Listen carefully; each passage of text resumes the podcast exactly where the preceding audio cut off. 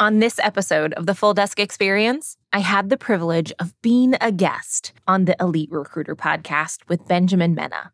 We explored the transformative potential of automation in recruitment and sales, combating task fatigue, and enhancing efficiencies. We also talked about the importance of measuring KPIs for success, highlighting their diagnostic and predictive capabilities. Additionally, we emphasize the significance of training and technology adoption for teams' scalability and growth. Whether you're an operations leader, recruiter, or aspiring entrepreneur, this episode offers valuable insights. So let's dive right in. Hi, I'm Kortney Harmon, staffing and recruiting industry principal at Crelate. Over the past decade, I've trained thousands of frontline recruiters and I've worked with hundreds of business owners and executives to help their firms and agencies grow. This is the Full Desk Experience, where we will be talking about growth blockers across your people, processes, and technologies.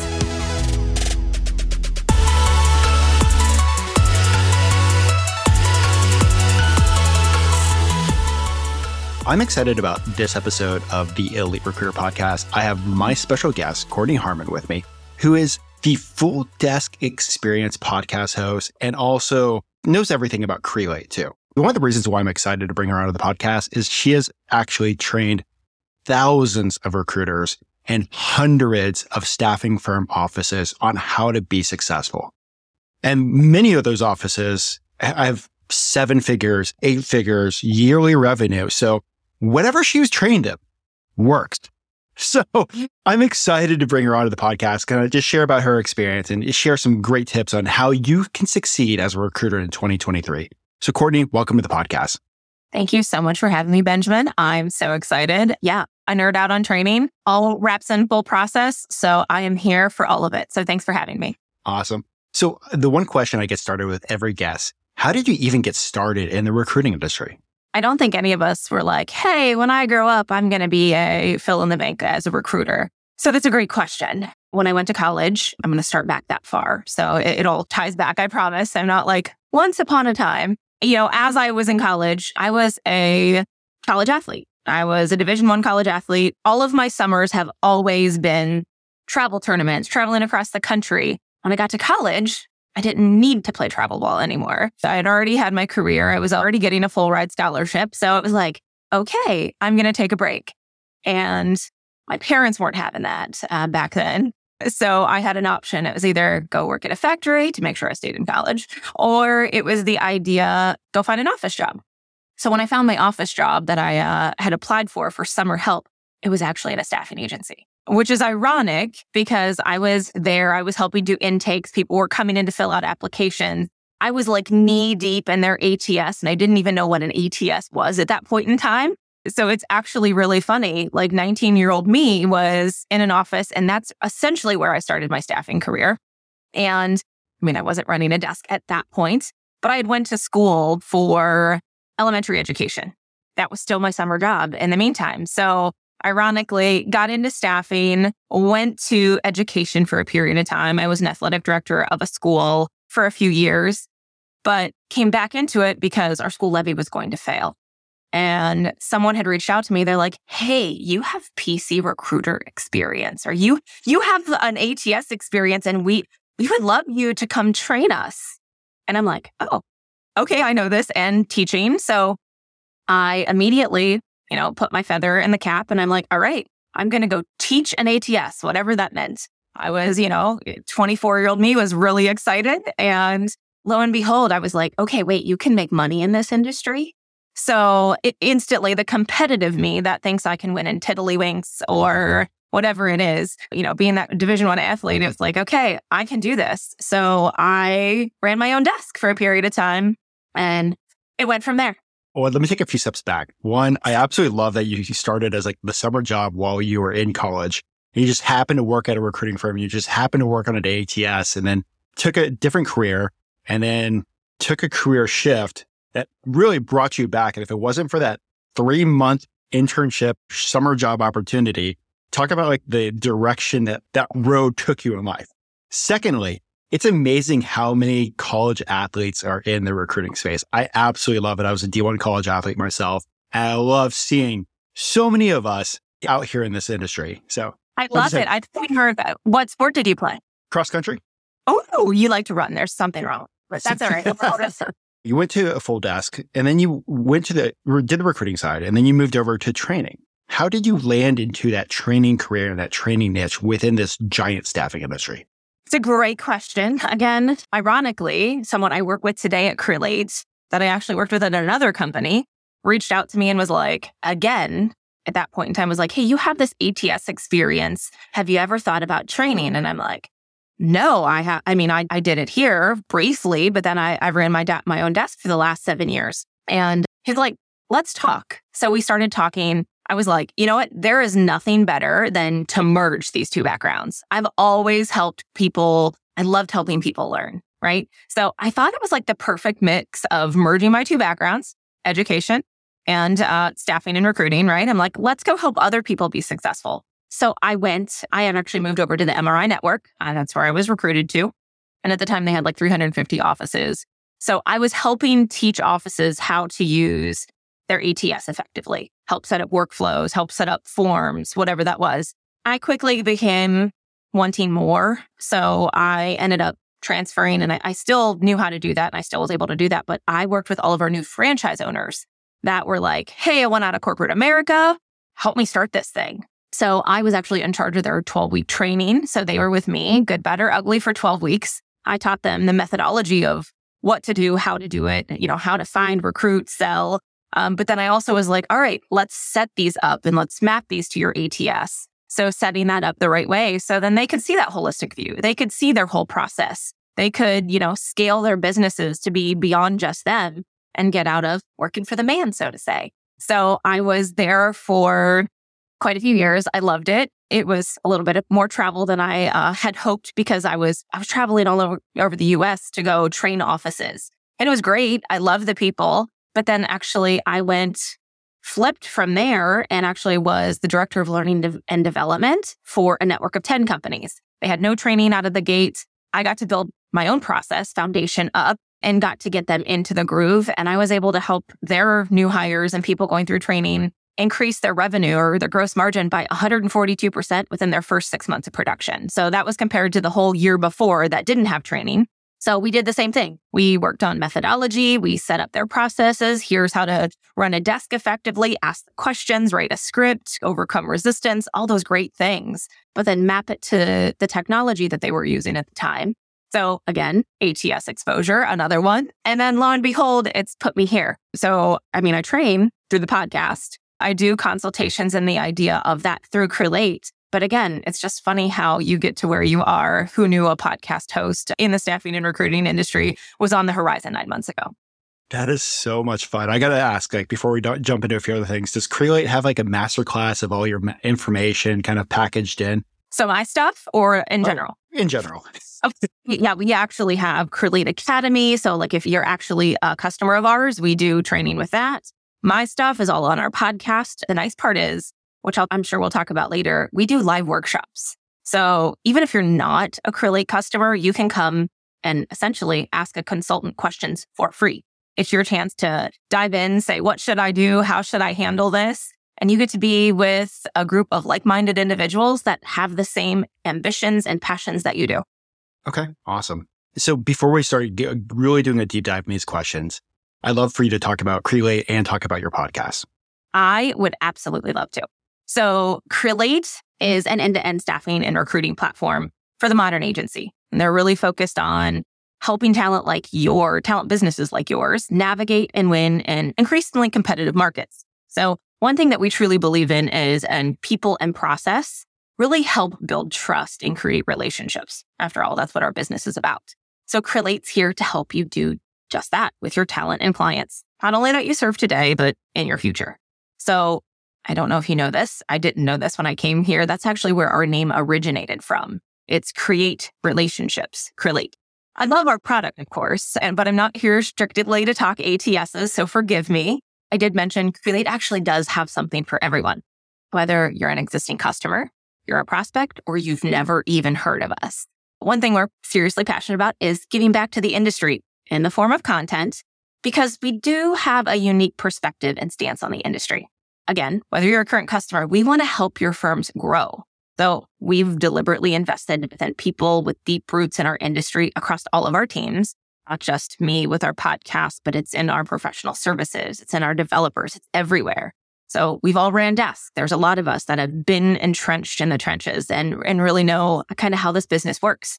So the idea of giving back and wanting your firm to grow, we've created a live event series that happens monthly. It's hosted by myself.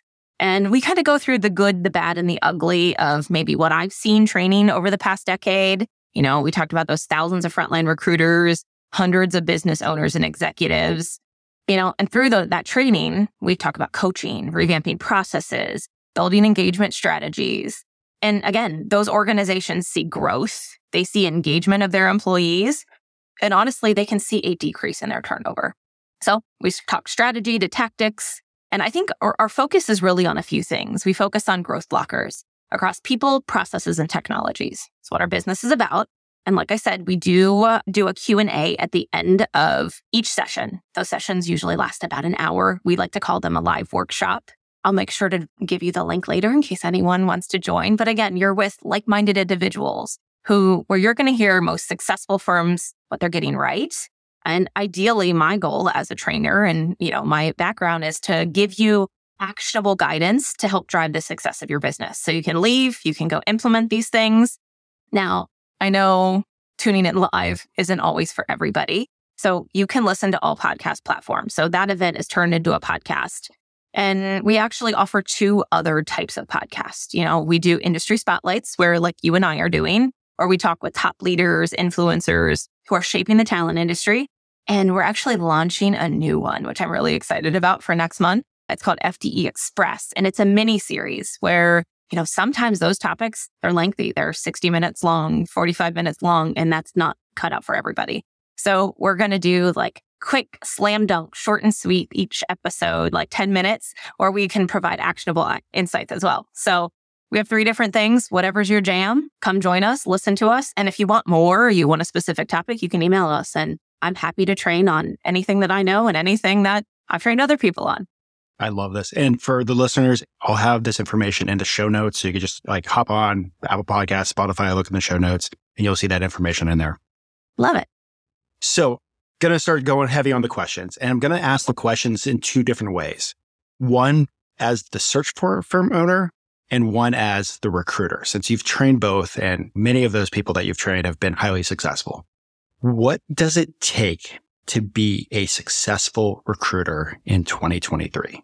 a successful recruiter, I think it varies on what level you are, but I think adaptation for the industry. Our industry is changing at like lightning speed. I mean, it seems so subtle sometimes, the nuances of whether it's chat GPT or a new automation or a new thing that's happening in our industry. So I would say be okay with change because change isn't always bad. So it can help us do things at scale. It can help us do things faster. Um, it can really give us that superpower or that boost of energy to, to get us where we need to go at a better rate, right?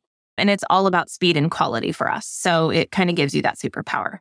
The other thing I would say is listen, learn. There are so many resources like yours, like ours. You don't know what you don't know most of the time, right? So if you can consume one thing that'll give you just a tweak of something, even if it's like we had someone join one of our podcasts She's a Crelate customer. We did a, a podcast about redeployment. She's like, I didn't even really think about redeployment for our industry. She came. We had something. We actually had a walk away downloadable asset. She walked away with it and she's like, we literally rethought something with our leadership to how redeployment applies to us. It doesn't really apply the exact way you said it, but we're here just to help people think of how can I get an extra line of revenue or how can I do something differently that I'm not doing today. And so that's like my favorite part of my job. So if you can do anything, be open, listen, consume. I'm, I'm a busy mom on the go. So I try to do that in the car from this thing right here, but that would be my suggestion. I absolutely love that advice because I can't tell you one of the cool things about hosting a podcast. I get a lot of really cool people on the podcast, high levels, yeah, seven figure billers, you name it every time I'm like, I learn something new from my guests, myself as the host. So that, that I think I love that advice. I don't really tell that many people this, and I'm, I'm sure people have heard this on the podcast. But actually, one of the reasons why I started this was back in the day, I was working at a, you know, right after college, working at a, a large staffing firm. And about two months in, they like actually sat me down and they, excuse my language, they're like, we're going to just fire you. Like, you fucking suck. But they're like, we haven't fired you yet because the metric numbers that you do, you hit. You just suck at recruiting. T- took my licking, had some wine that night. And the next day, I, one of the cool things about that company is they sent on every Wednesday a list of the top 10 people in every division. Okay. So I, I just started calling those top 10 recruiters. I was just like, I'm new. What are you doing? How did you become successful? And I slowly just started emulating based on the things that they told me. So that's the podcast kind of started up because I'm like, there's other people out there that, you know, if I could just give them an avenue to get, get ahead, it can completely change their career and they could stay in the staffing industry for the long term. 100%. And this is like, once you get into this, it's like, I don't want to say it's like cultish by any means, but like you're like in a secret club and you like never get out of it. Like it's not like soul crushing or anything, but it's like, okay, I'm here. Let's go. How do I be successful at it? And most people want to, just like you. They want the guidance. They want to know how to do better. They want to know how to increase your gross margin and your bottom line is for the organization because it only makes more money in their pocket too. So absolutely 100%. And I love that. And jumping to the next question, I know 2023 has been an interesting year within the recruitment space. If you're a search firm owner looking at growing, looking at expanding, or at least like trying to stay steady in 2023, like what kind of advice would you give them to get ahead? That's a great question. Like I said, I've seen a lot of offices. And you know, one thing I see the most of is most of the time, those office leaders or firm owners, you know, they were once a top performer because they were really good at their job. They either moved into management role, started their own firm. They were truly great at their craft. But managing, leading, developing teams are so much different than leading the charge as a top producer. Let's face it, we get caught up in the movement of moving 100 miles an hour, the do more mentality. You know, you talk metrics. It's something that is near and dear to my heart. And what I see oftentimes is the idea of not measuring the things that matter, but there's a reason for that. You know, they go to the do more, make more calls, and it'll be fine push. But as a leader, you have to take a step backwards. You know, we get to there and we like, we want to scale. We want to have more people under us. But what we're not doing in that process is really setting your foundational processes that your teams are following. This was big for me, obviously, even doing new franchise owners with MRI, because frankly, if you don't set those foundational processes up, your teams aren't going to follow them. So therefore, you've, you know, you've moved at 100 miles an hour. So your probably your processes are probably broken. Maybe they're missing. Maybe they're incomplete. Maybe you thought at one point in time you had a good foundation, but they haven't been looked at or changed in years. So therefore, your teams are not being trained properly. They're not inclusive of the last three technologies that you've implemented, because let's face it, we all want that silver bullet solution. And they're not adopted by your teams. Your teams don't have that North Star. And unfortunately, what happens? It's exacerbated by the tech that you have, you know, your ATS that really keeps leaders focused on the wrong metrics for, you know, fulfilling and knowing your integrated reports that look across your whole process. Because your teams maybe are working outside of the system now. You know, they're in LinkedIn Recruiter, they're in Zoom, and there's no should do method that they're trained on, let alone manage to uh, once you get past the very basics. My last thing is what that means is for you as leaders, it doesn't give you the holistic, true view of your business to be able to make the right decision. So long way of saying what should you do in 2023 is ensure your foundational processes are on point. Be sure that you're measuring the qualitative metrics that you need by using a system maybe that captures your workflow that your teams need to be executing. So you in turn have the right data to make the best decisions for your organization. What you brought up kind of made me think of a few more questions. I'm going to kind of okay. get into those. When it comes to being that top performer, that you're a top biller, mm-hmm. you know, you're a rock star at your company. You go looking at starting your own firm. You now have whether solo or getting a few recruiters now. How do you make that shift from being a top biller to a top leader? So whenever I say foundational processes, it's like, okay, you do something so well. You're executing on something so well. So you know what works in your industry, whether it's your niche, um, MRI, we used to like to call it a dig. Like, was it, it's your geography, your industry. What is it that you know really good about, right? So you know how you need to speak to those people. You know how many times you need to reach out to those people. You know what the cadence of touches is. Is it a nurse? Do they need to be written on a phone? You know, it's all about, it's not what you say. It's A, how you say it and B, where you meet them because that's where our industry's going. You know, it used to be to the point we had the Rolodex, we picked up the phone and we called after hours, you know, a while ago, but it's not that way anymore. It's immediate gratification with certain things. So we have to figure out, okay, what am I doing and how do I replicate it for these teams that I know can be successful? Like, how do I, I hate to say make an army, but how do I make an army of me's? Because I'm not saying that you're the best person, you can get insight, but you've obviously done something really well. So if I can tell you anything, document your process, document the things that you're doing and try to do them at scale. But if it's only up here and in your brain, your other people that you're hiring, you're going to put them in a process and say, here, go fly. It's like pushing the baby bird out of the nest. Guess what? They're probably not going to fly because they don't have the same insights, the same experience, the same years under their belt of doing what you've done. So we need to get that into translation to make it scalable. Awesome. And when it comes to KPIs, what kind of KPIs you got excited with that. Hmm. What kind of KPIs are important for you to be successful at growing a team and also be successful for yourself? You know, I think KPIs are great. So I'm going to make a shameless plug. We just did a, a live workshop on Tuesday, and it's essentially the concept of like the KPI hamster wheel, right? You and I probably, and younger you felt this too. Like you had the idea of, oh, KPIs, I'm being measured. We cringe, right? It's like, oh, big brother's watching us. Darn it. They're there for, some people like to say a necessary evil, but what people are not realizing is you're getting two different things. You're getting diagnostic information and you're also getting predictive information. So where have you been, but where are you going? They need to be used. And this is what I often see leaders doing wrong, not necessarily firm owners because they're not the ones that are having the direct conversations being able to get out of the do more mentality. Yeah, you're going to want someone to say, you need to make more calls. And you know what? That's not necessarily going to hurt you. We know that picking up the phone that leads to good things, but maybe it's not working for you as hard as developing a world class team in business is saying, Hey, I notice you're making a lot of these types of calls, but it's not translating to the ratios that you'd expect or the rate that we need them to. So maybe let's talk about your approach, your script your conversation, and see if we can get better outcomes from the same number of attempts so you're not beating your head against the wall. And that's where I focused my entire career on. So it's really about going against the grain to say, it's not make more calls, not make 100 calls. You don't want your people to say, oh, I just have to make 100 calls. Oh, I just have to have five job orders. But it's like, how do I work smarter, not harder?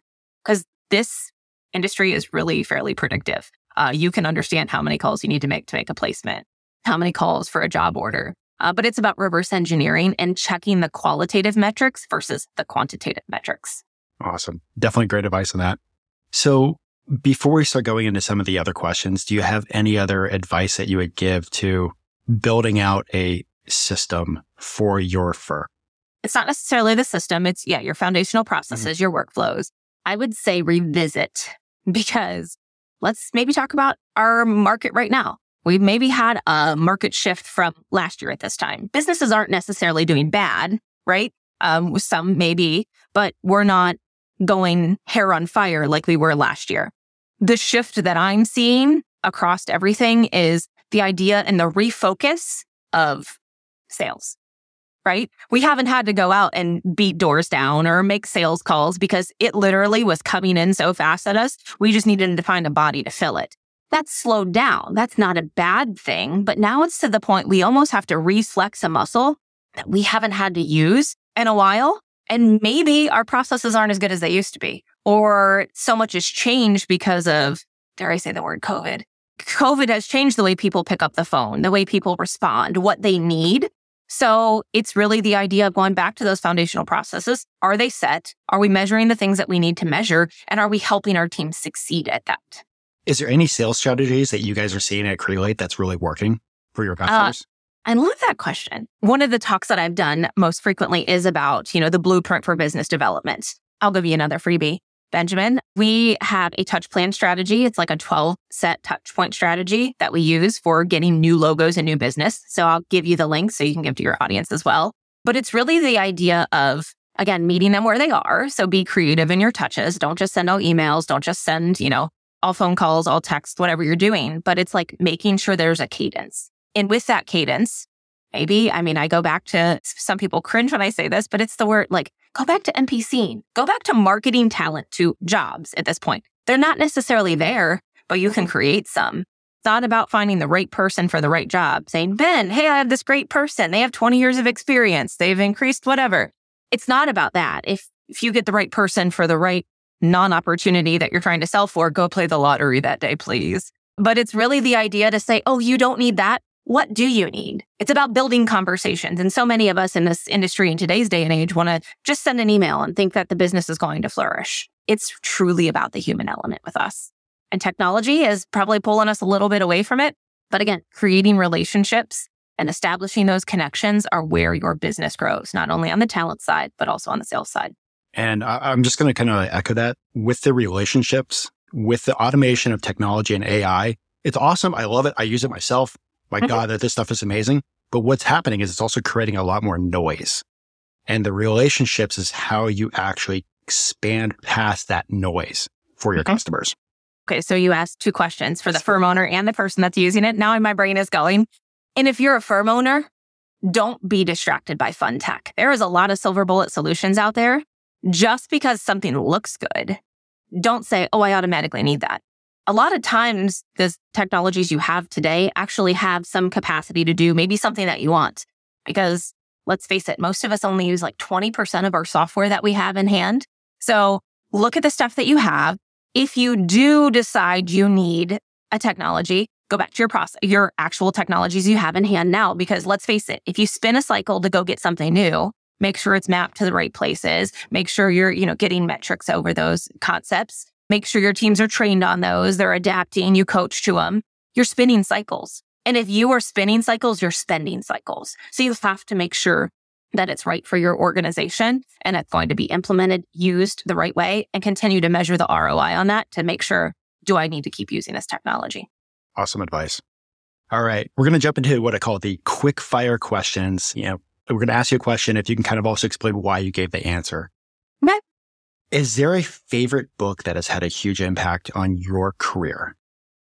Good question. I have two books that I love. And then I'm going to switch the idea on this. So I love the book Nudge by Richard Thaler. And it's really the idea if you're like, you know, if you're working on scripts, right, for your business and your organization, this book is really about like you can change the outcome of your destiny by the positioning of it, right? So you can get more things that you want. So I love that. I think it's great. I also, I love Atomic Habits. It's just really the foundational. I'm a time block kind of gal, a little type A, don't tell anybody. But it's really about no, no correlation at all. But I think being a busy mom with kids in sports, I really consume content, podcast, in the car, on the way to sports. So I don't get to read as much as I used to like to read uh, when it was just my husband and I. He's a fisherman. So we'd go out on the boat and I'd catch a book, get a tan, all those lovely things. But I don't have the time as frequently. So I love podcasts. Obviously, I'm in the industry, but I love podcasts not only from our industry, but beyond, whether it's, you know, health, wellness, best practices, whether it's in your life, in our industry, any form of content I can consume. I love it, but it's mainly in the car on the way to events. Is there any tech tools that you absolutely love right now? I'm going to probably say something that a lot of people are saying right now. I'm a big nerd about Chat GPT. I write a lot of content in my days of what I'm doing. And uh, sometimes it's like, I want to say this, but nah, I said it already. Let's say in a different way. I am nerding out on some of those things. I do love some of the automations in our industry. Like I said, we're busy, busy people. So anytime you can implement those automations, those things to help you do your job at scale more effectively, I'm not going to lie, I have automation set up in my house. My husband told me I'm not allowed to die because if my phone doesn't come back home, the lights aren't going to turn on, whatever that might be. So use those automations, whether it's emails, reminders, whatever it is to help you do you more effectively in your job. Call a candidate. You know, the number one complaint about recruiters and salespeople is they call too frequently. They bug the crap out of you until you, you know, you hear back from them. But the number two is they ghost you after that. Like they get what they want and then you never hear back from them. So use those automations to help make sure you're not forgetting about your people because candidate and client experience is where, again, you retain repeat business. And it's truly a differentiator in ours. Do you have any thoughts on the future of the recruitment industry? I think, and this is a double edged sword. I just said automation, but I also I struggle with all the technology that's coming because I don't want people to lose that human element. Again, that is where, you know, I still have people, and ironically, my husband still takes out, he, my husband's a muskie fisherman as does charters. He takes out people that I recruited 10 years ago. So it's so funny. Like it's that human element, those relationships that you've built. And like those are the things that matter. So I, the, my only worry is I don't want our industry to just go to the get away from the post and pray, have a conversation. Just because a resume doesn't say something doesn't mean you don't call them. So that's my only worry of our industry. It's going to be moving. It's going to be changing. It's going to be more here. We're probably going to get more to the idea of more matching, you know, more movement. But again, don't forget the human element out of anything. That's my word of advice. Uh, and that kind of goes into the next question. We've been talking about AI. How do you think AI is going to impact recruiting? It's for sure not going any less. We're getting more by the day. Don't get distracted by fun tech. Make sure if you're an owner, make sure that stuff, that, that new technology maps into your process. You, your people want to get credit for what they're doing. And if you're one of those people that want to measure their metrics, measure what they're doing, and are you're going to be able to help coach them to get better. So you not only can get more cash to your bottom line, they can get better gross margins. Make sure they all talk. I know our company's big on open APIs. So, you know, make sure all the things can connect Make sure that you have a full view of your business. So it gives you the right decisions to say, yes, I need to move forward with this. Yes, I know where my business is. And you can honestly make business decisions from that point going forward. So make sure, again, working smarter, not harder. So this is one of my favorite questions. I love asking it for absolutely everybody. Yeah. Everything that you've learned in your recruitment career, if you can go back to the very beginning of your career and give yourself advice, what advice would you give yourself? I know this sounds very basic, and I don't know if everyone else is basic, but my advice is don't be afraid to ask the questions. There were a lot of times in a room when you're, you know, with your with leaders and you're like, well, I don't want to ask the dumb question. I don't want to say, well, I don't want to ask something that everybody else knows. Or I would say, don't be afraid listen, which I'm really big on. I, I want to know the why behind everything, the root cause. I kind of feel like a little five year old. Why is the sky blue? Why is the grass green? But it helps me understand the root cause to truly get to a problem. But ask the questions. Ask the questions because it's going to help other people get better. It's going to help you get better and be selfish. Know what to, and as a recruiter, I would say, be selfish to know what you should be working on. So again, it helps your organization and it helps you just because you have a job order doesn't mean it deserves 100% of your time. Uh, and just because you have talent doesn't mean that they're 100% the one to work with. So understand, establish your, you know, your go-tos and understand, be selfish because that's what this industry is about. So we can all become successful. I, that was a lesson I had to learn at the very beginning of my recruitment career was how to be selfish. And I think like one of the, one of the reasons why I think they wanted to fire me because I thought I could just help everybody. And they're like, no, you get paid for filling jobs. But I'm like, but if I help everybody, maybe I'll fill a job. Like, no, no, no, you have to fill the job. Yeah. I mean, and it, sometimes we get distracted by that, especially earlier in our career. It's like, well, they need someone to mow their grass. I can help them. But, but in reality, that's not an A job order. And those aren't the things that are going to make you money. Figure out how to, again, asking the questions helps you negotiate. It go, helps you beyond, go beyond a job order. It helps you understand beyond a resume. There are so many good things to understand and learn just by asking questions. Well, Kortney, before I let you go, is there anything else that you would love to share with the listeners?